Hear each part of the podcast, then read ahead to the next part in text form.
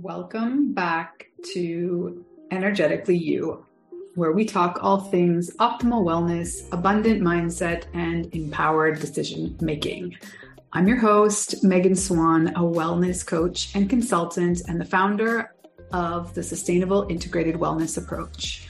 I help high performance women thread more wellness into their lifestyle so that it becomes a way of life and not another check mark on their to do list.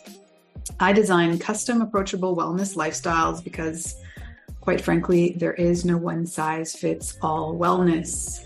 After working with me, women have more sustainable energy, confidence from within, and ultimately make more aligned and empowered decisions. I am on a mission to empower more women through optimal wellness.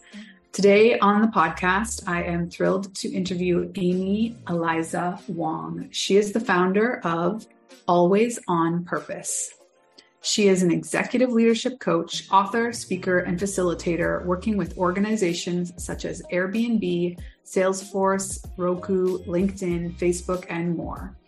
Amy offers transformative leadership development and cutting edge communication strategies to executives and corporate teams around the world as well as institutions including Stanford University and the University of California at Berkeley. She pulls from various disciplines, studies, and practices to find a cons- consilient approach to achieve flow and create profound impact through the three lenses of self, relationships, and results. Conversational intelligence certified executive coach with expertise in transpersonal psychology, design thinking, and interpersonal neurobiology, Amy has catalyzed transformative growth for hundreds of executives and teams. She has a passion for helping leaders identify blind spots, reclaim precious time, energy, and creative bandwidth, and create next level impact. Her new book, Living on Purpose was released in May of this year. So let's dive in. Welcome, Amy. I'm so excited to have you on the podcast today. How are you? I'm great. Thanks, Megan. Well, I want to just dive right in. I absolutely love the analogy or the way that you use a tree to represent mm-hmm. uh, your your philosophy. So, could you kind of like walk us through that analogy and explain the tree? Yeah, absolutely.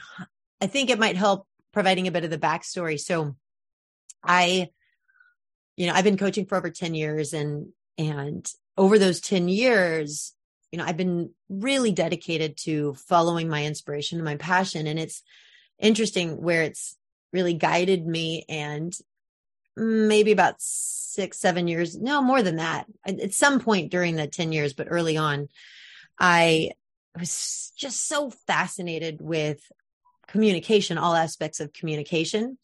And I think really where that stemmed from was you know, I had studied math at UC Berkeley for my undergrad and I was doing a lot of teaching and a lot of facilitating. And I was so enthralled and, and just so excited about how it was that people were able to perceive the subject at hand and more importantly, identify what it was that they didn't know that they didn't know. And I started to recognize as my journey continued to progress that, you know, it's not so much the topic, it's really the, our ways in how we communicate that makes things possible or not.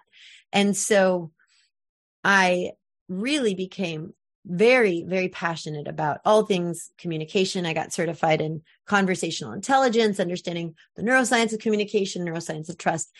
And that's when all of a sudden everything started to click for me, where all these deeper transpersonal principles and you know transpersonal psychology which my master's is in like oh my gosh like all of this stuff that i've been fascinated with and all the things that i'm doing with coaching like oh it all really starts i'm, I'm really seeing how this all comes together. And the tree model came up when i was working with a big tech client and we were trying to explain why or at least we were trying to very succinctly explain why we were going to go real deep in a conversation so that we can really make make better communicators you know because on the outset you could say oh well yeah i think that kind of makes sense but you know, unless you can visualize exactly what's going on, it's hard to take that for face value. And so, what where the tree model was born out of is when I was explaining, I'm like, look, imagine a, a beautiful, thriving oak. Like all of us want to be thriving. So let's just imagine we're big oak trees.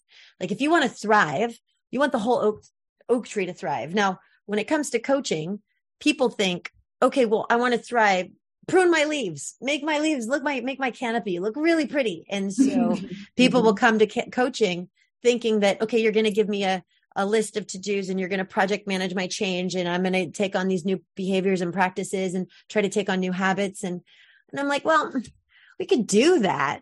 And we can change these techniques in communication. And so that's where it was really came up. It was like all these communication techniques. I was like, well, we could do that, but that's effectively like pruning a canopy of an unhealthy tree and it might look okay but it's not going to serve you and so what do we have to do we have to Very water temporary the roots right and then we have to understand like where's the tree in relationship to others and the sunlight and and so that's where it was like oh my gosh and that's everything i also do and it all and this is how it happens in coaching. So the roots really represent the relationship we have with ourselves. And this is absolutely critical because you know we get that but we don't usually understand why. But here's why it's critical because that relationship with self forms the fundamental primary lens that we look out to out to the world that gives color and meaning to everything we perceive so in other words the the world out there is not objective what we experience is a projection of the relationship we have with ourselves and so if we want to thrive if we want to be if we want to have impact if we want to succeed that is one of the most fundamental and necessary things we need to do. So that's the roots. It's really watering the roots. And then, of course, the health of the tree in relationship to others. That's our relationships. Because why is this important? We don't create in a vacuum. Nothing happens in a vacuum. It's all happening in relationship to one another. So, what's our ability to be conversationally intelligent, create trust, and to make magic happen with those that we interface with? And then you've got the canopy, and the canopy is all the skills and the the techniques and the habit changes and all of the, you know, the pruning that we might want to do in our life. So these are the these are this is a choice at the level of action. So for example, if I want to be healthy, I'm going to choose an apple over a candy bar, right? And so it's like what are those what are those effect, you know, effectual things that we can start to shift. And then all of it together is important and we have to mind all three. Mm, it's so brilliant.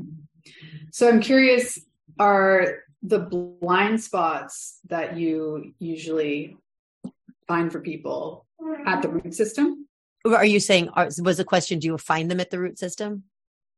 Yeah, are always these blind spots on essentially with the relationship mm. we have with ourselves?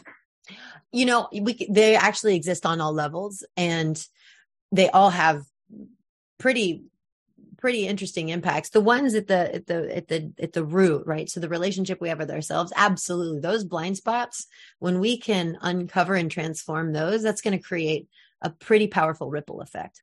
And then the next level, the blind spots that we experience in, in relationships and in communication, that can also have some pretty powerful impacts as well. And so I would say blind spots are going to be found really at every level, but when we when we really want to create true transformation for ourselves, some of the the biggest gains can be felt in identifying the stuff we don't know that we don't know about what we're believing about ourselves, what we're interpreting interpreting about ourselves and the world around us.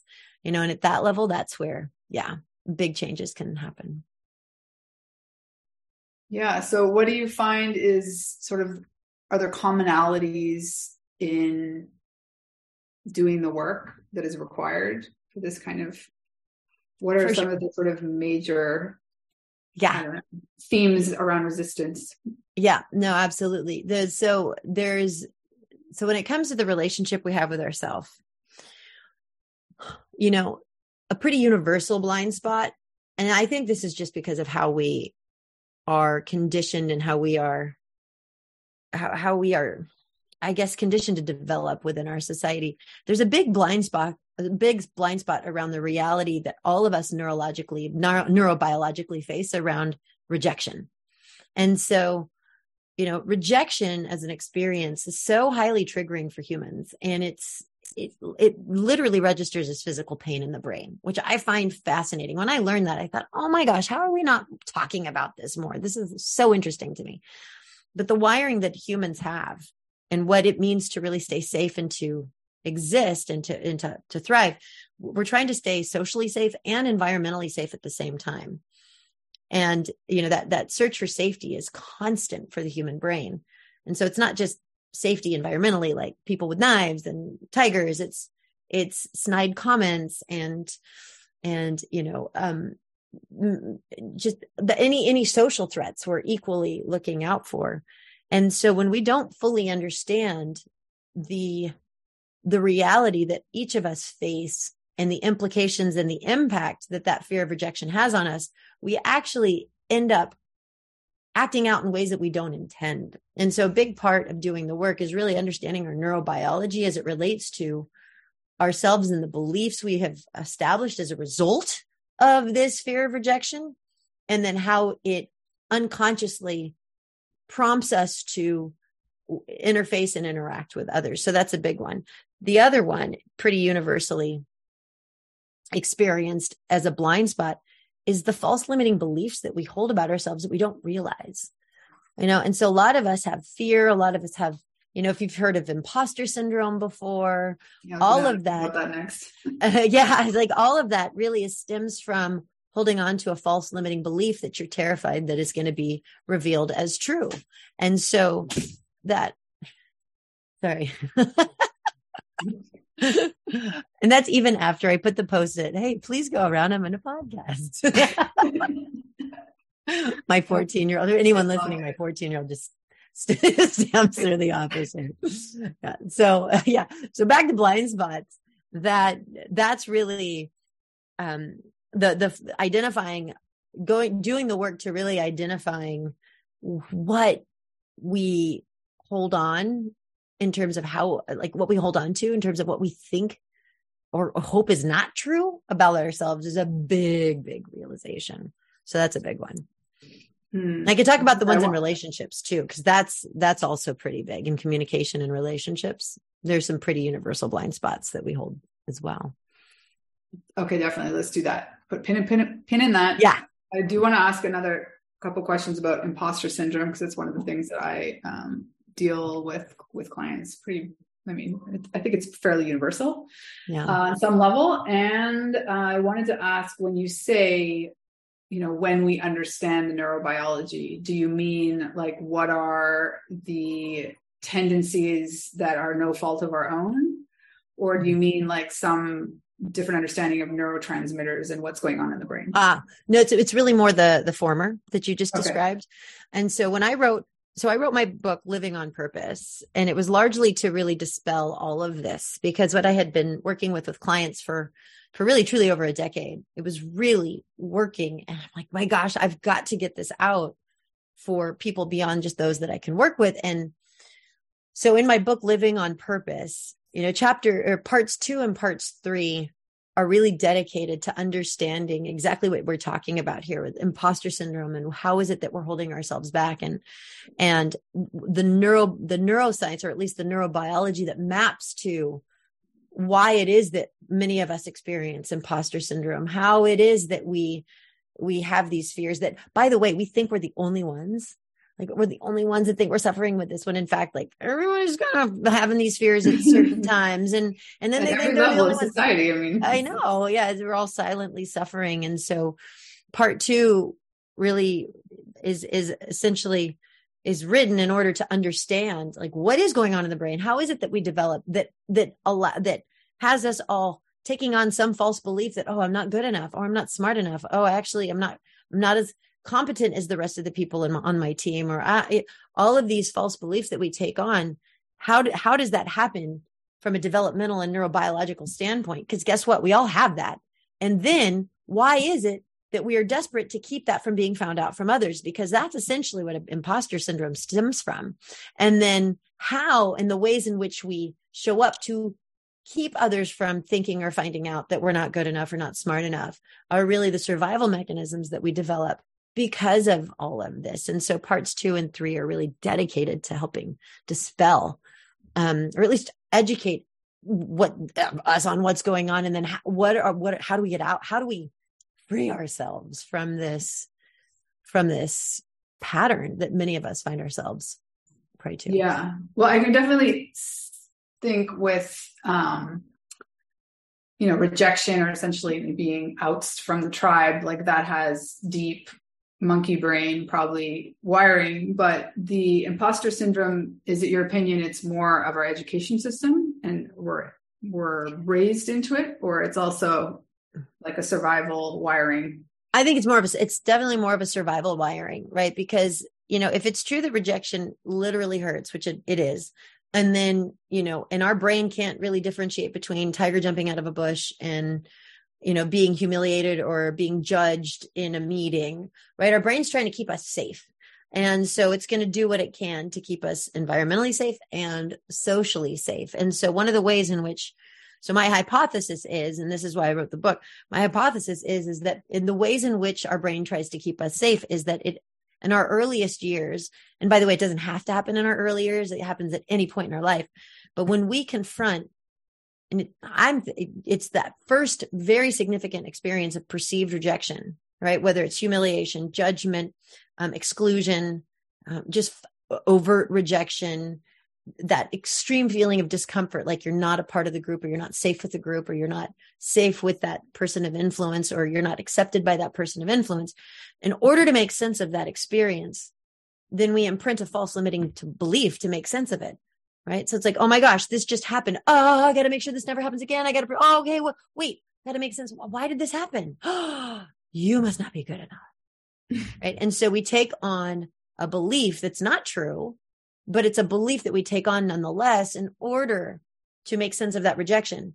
Because again, the brain's trying to keep you safe. So now, and it makes sense because the brain's like, okay, well, this and psychology around this is, well, if I got to keep you safe, well, I got to know what to look out for.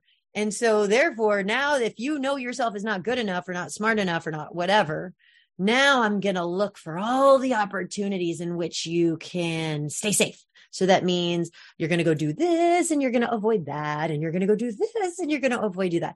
And so, very, you know, so we enter into this roller coaster where we're, we're constantly like playing it safe and trying for the things that we think we can do okay. And all of that just feeds this this persona of oh gosh this this there's this part of me that i just got to make sure that i it can't get found out. And so that feeling of imposter syndrome is simply a very real effect of all of this that lives within many many many many of us. And i actually think it's all of us and we just do we do a really good job of surviving this reality. Yeah Okay, so let's shift now into relationships yeah. and some common blind spots there. Because when you say that, I'm guessing you mean like, you know, in the workspace as much as, you know, oh, romantic yeah. relationships, parenting, all the things. Yeah, absolutely. Well, the biggest one that comes up in every instance, whether it's home or work, one of the biggest blind spots we can have is the blind spot of not really being aware of the impact we're having on others and mm-hmm. definitely when we're not ensuring that our impact is congruent with the intention we hold. Mm-hmm. You know, and so all of us, and I'm I'm pretty certain about this, all of us show up with a good intention. All of us are the heroes of our own story, and all of us essentially want to do good and be good. I don't think anybody wakes up going, "Oh, I really want to screw over Megan today." Woo-hoo, you know, like nobody does that. Right? We wake up with a really good in- intention, and then and then we go forth and then we choose words and and more so it's our tone and our body language that is felt by another and oftentimes we'll go forth and the way in which something lands isn't congruent with the intention we hold and when we're not aware of that intention imp- impact congruency and mm-hmm. we don't check with others to make sure that we're aware of that and we actually don't work to make sure that the impact is is matches that's when we break trust. And when we break trust, we can't get much done. So that's that's probably I mean this this topic comes up so much Megan in coaching and executive coaching and communication coaching and conversational intelligence coaching it's tremendous. I mean this is it is a big big big big it's it seems like low hanging fruit and at the same time it's like it's so pervasive just how much we don't recognize how we land with on others yeah well kind of like a hyper scenario there that comes that i always find so interesting um is when somebody passes away and like all the ways people react and things people say and obviously, the people that are closest to that individual are very sensitive to everything being said or not said. And most people are just reacting from their own position. You know, they're not really thinking of like, what does this individual need most from me at this moment? Perfect. That's a, exactly right. Perfect. Perfect way to put it. Yeah. Really good. So, how tell us a little bit more about your backstory and what got you on this very unique web of multidiscipline path that you're on at the moment? Yeah. Um, so, gosh, as a kid, I was so, I was just, I loved the really big questions about life. And I remember when I was really young, my mom and my grandma, I just, I lived for visiting my grandma up. They had a ranch up in um, it used to be Mount Shasta and then it was Tule Lake, California. And I just like would get so excited when we'd go visit because my mom and my grandma and I, we would all sit around the table and my mom and my grandma would have these big, beautiful conversations about consciousness and about um, just causality and just the nature of consciousness, very metaphysical. And I just loved it. I lived for it. And, you know, so very, at a very early age, just craved that stuff. And I remember, you know, starting to meditate early. I found Thich Nhat Hanh in fifth grade and read one of mm. his books and fell in love with it. And Wayne Dyer in seventh grade and start, you know, went to a Deepak Chopra meditation retreat in high school. And so I was just very, very and hungry for that stuff. And then at the same time, I, I, loved math. All I wanted to do was math, and all I wanted to do was play piano. So both a mathematician and a music a musician at the same time, and it was just my love of that led me to want to teach it. So in high school, I had a business, a tutoring business. So I was constantly teaching um, kids math. And then I had a, and then I taught piano. So I rented a piano studio, studio from my teacher, my piano teacher in Sacramento. And I had a really thriving business in high school. So I'm teaching all these young children how to teach, you know, or sorry, how to play piano and on math and I, as I was mentioning earlier, I, I caught pretty early on my junior and senior year. I was like, you know what, you know what I'm really enthralled by? It's really listening for the stuff that they don't know that they don't know. Cause that's where they're getting stuck. Mm. And, and I started to pick up on that. And as a result, I was able to really alter my lo- my my logic or my words so that I could help them discover what it was that they didn't know so that they could actually learn. And so I picked up on that really early. And so then through college I was doing the same. And this time I was but I was very mindful of the fact that I was like wow, you know, I'm like what is it that you don't know that you don't know here? And so was very effective in teaching math at Cal and then went off to uh, you know, then I graduated, I work at Sun Microsystems. So I ended up in tech and so I was there for almost 10 years. And for the, for that time, I would always end up in these roles where I was the go between between development and end user and just always in this translating mode. And again, it was capitalizing on this gift and this passion I, I had for really tapping into other people's worlds and perception to close gaps and build bridges. And it was after my first child was born who you watched walked right behind me here, Megan, in my office, who's now 14. And just the love of my life. Both my children are just, I just, uh, I, I love them so much. They are so wonderful. But after Aiden was born, I had a total breakdown and I, uh, it was, it was a, you know, kind of a dark night of the soul sort of experience. And it's where I realized, oh my gosh, I have no idea who I am because I can't go back to work because that's meaningless to me. But that was so jarring because it was everything to me. And as a mom now, I didn't know who I was. And so in this massive breakdown became a breakthrough and everything changed truly after a massive epiphany. And, and that's actually what precipitated the principles in the book that I, you know, that is now out and available. But after that big breakthrough, everything changed in a moment. And I committed from that point forward. You know what? From from here on out, I'm only going to operate off inspiration, and I'm just going to follow what feels right instead of what sounds good. And and it was so hard, Megan, because like, oh, here I'm this very logically, very academically, rigorously trained mathematician that it's like everything has to make sense. Everything has to be logical. And now all of a sudden I want to go to the science and non-duality conference and I'm like looking at transpersonal psychology and my husband's like, what are you to do with all of this? I'm like, I don't know, but it feels and it sounds amazing. And like, I just, I just know I have to study it. And thank goodness for my amazing husband who's like, okay, if, if that's what you think you need to do, go ahead. And I, I set off and very quickly, boom, it was coaching found me. And then it just took off like wildfire. Hmm. So you work with a lot of leaders, mm-hmm. uh, which probably means a lot of egos. I'm curious, do you have some tips or some specific methodology? Because I'm sure not everyone wants to be told that they don't know something and that they're they need to know something in order to get to where they want to go.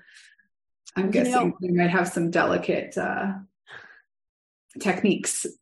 You know, it's I, I'm really I feel really fortunate because I get to work with some amazing companies and all of the leaders that really want to do this work want to do it. And so that requires a, a fair amount of curiosity. And that's really kind of, that's the minimum or actually I'd say like when it comes to like, Hey, let's work together. Hey, let's do some work together as a team or as a department. It's, there has to be some level of responsibility that they're willing to take for the quality of their own experience and the, and the impact that they're having. And so, fortunately, I haven't had anyone that was so intransigent that was like, you know, what what can you tell me that I don't already know? Um, where it's you know that it's somewhat of a stalemate. However, I do have a funny story though. So there was a period in in you know not long ago. How what year was it? 20 2017 maybe? I started doing negotiation training for a firm in addition to doing public speaking coaching you know outside of my practice.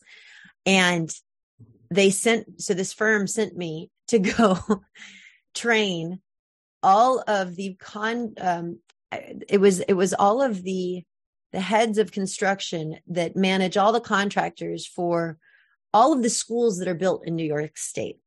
So you can only imagine. So I walk in and it's like this room full, and I'm not kidding. It was this room full of, I say this with so much love, old dudes that were like probably in their 50s, you know, mostly white. And they were sitting back you know, arms crossed, and they're just like giving me the stink eye. And here I, this chipper blonde, comes popping in like, we're going to learn advanced negotiation. And they're just looking at me like, what could you possibly know more than we know? Because, you know, because they, they've been doing what they're doing for decades, working with slimy contractors, trying to get schools. and, um, you know, honestly, I, so I'll tell you what the trick is in order to, and it's not a strategy, it generally comes from my heart. In order to truly meet them and make a and, and make for an amazing experience, I just I just see them all as dear friends. I just don't know well yet, and they just don't know me yet. And they are dear friends with amazing histories, with tragedies and traumas, and they have desires and they have fears, and they're all humans. They're all trying to do the best they can. And guess what? I do know a, a, a ton, I was going to cut a ton about the neuroscience of trust, and it's going to serve them tremendously when it comes to better negotiation. So I'm certain I know that, and they don't but they're going to get super excited when they do find that out. And so I'm just going to have fun with them because these are just dear friends that they just, I just don't know them. We just don't know each other well yet.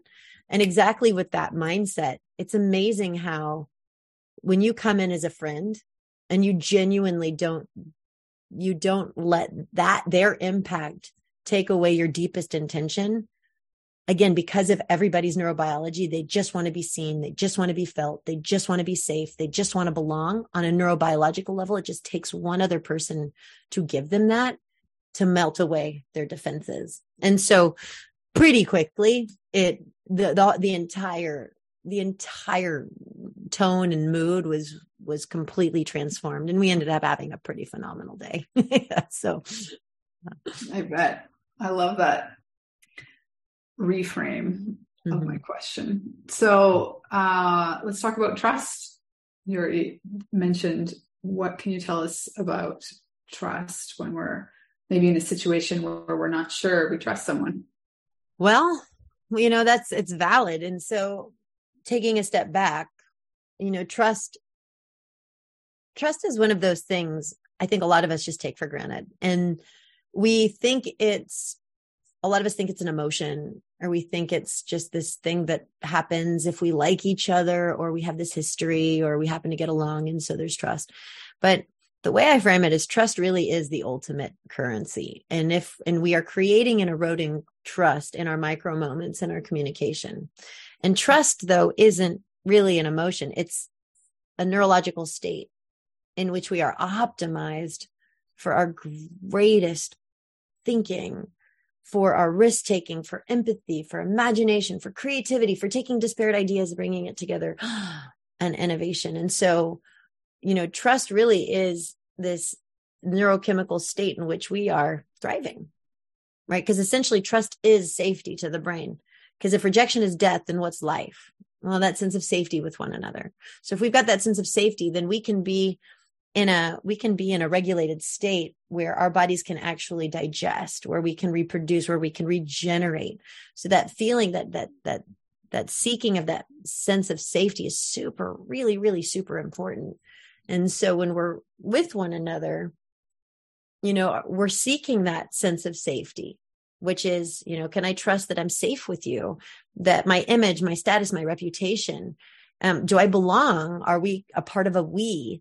And then third, am I being seen? Am I being felt? Am I being appreciated and heard for the I that contributes to the we. So those three questions together really work to determine if we kind of trust someone or not.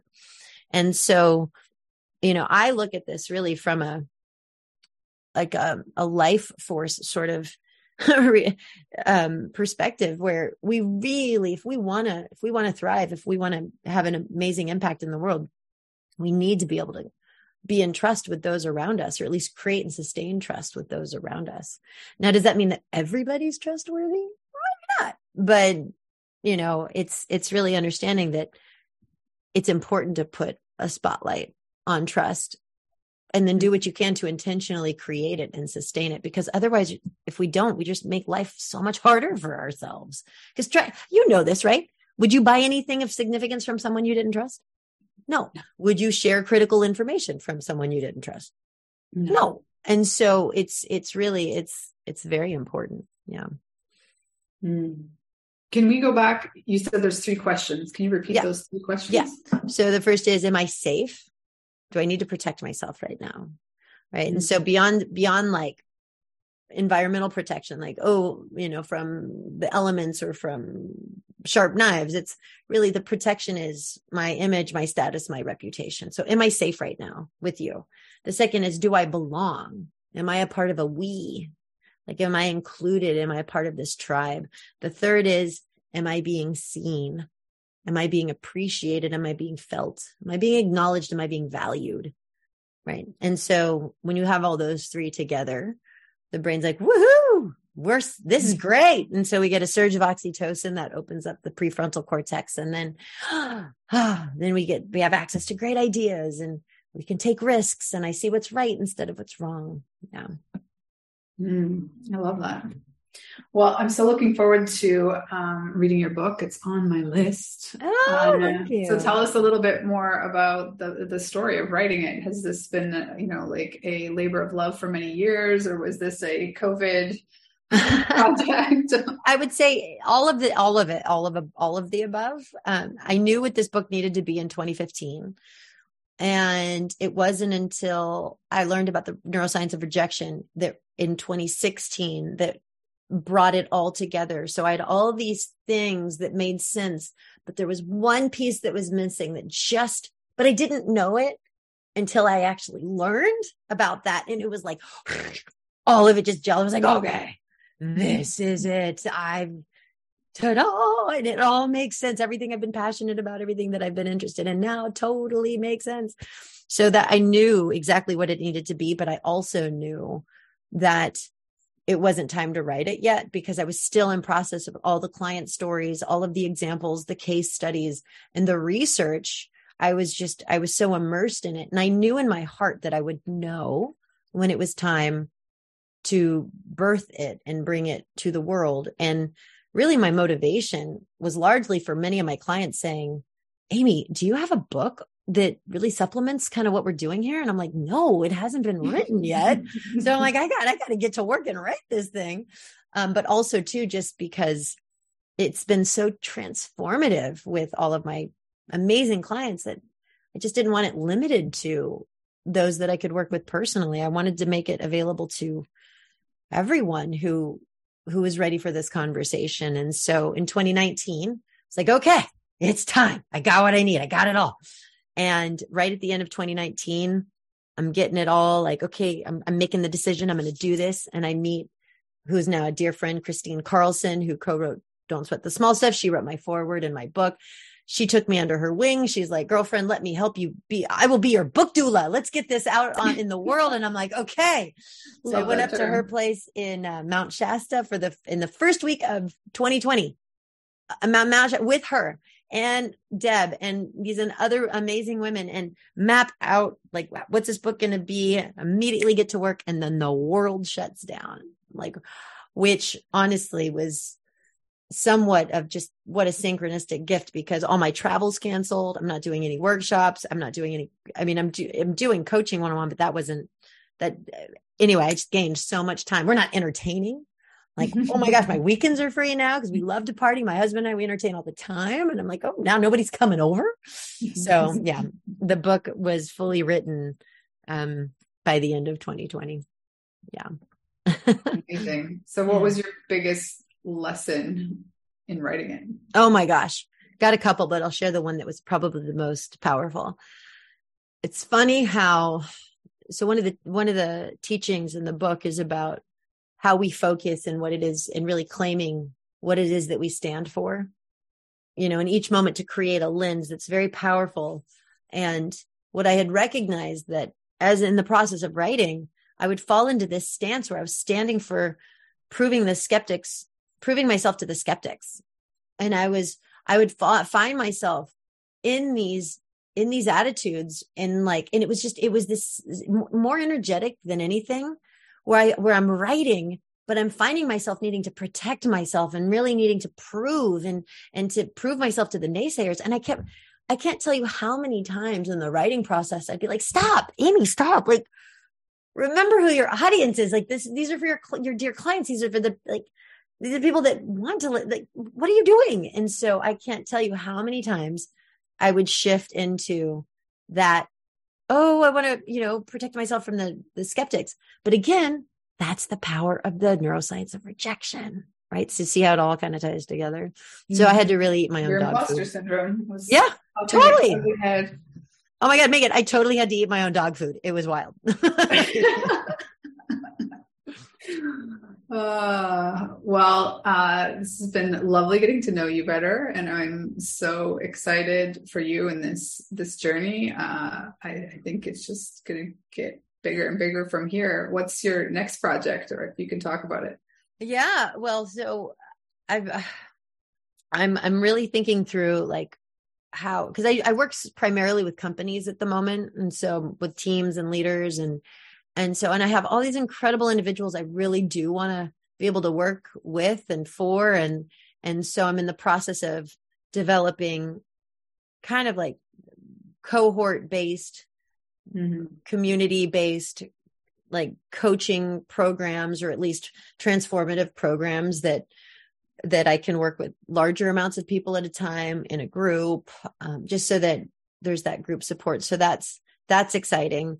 And then um, the other thing is, I know what book number two absolutely is.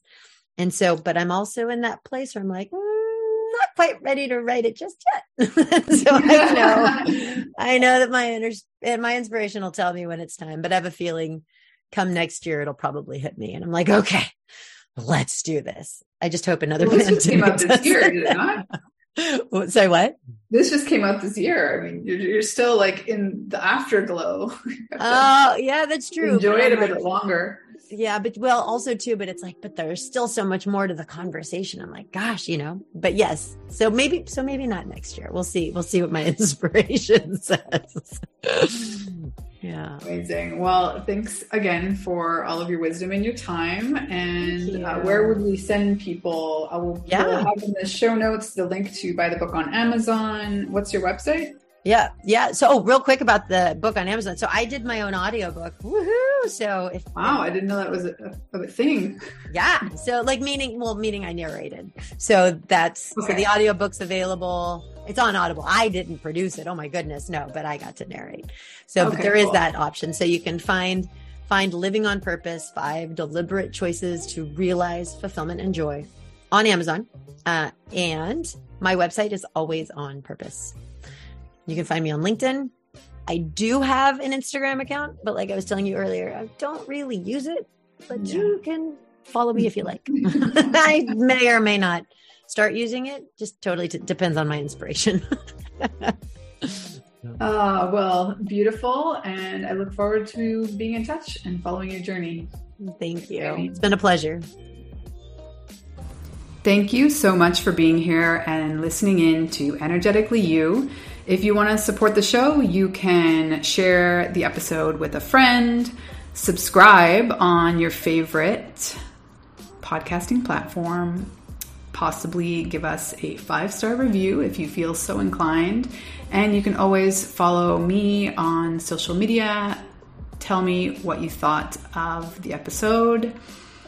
You can find me on pretty much every platform at Megan Swan Wellness. Hope you have an amazing day.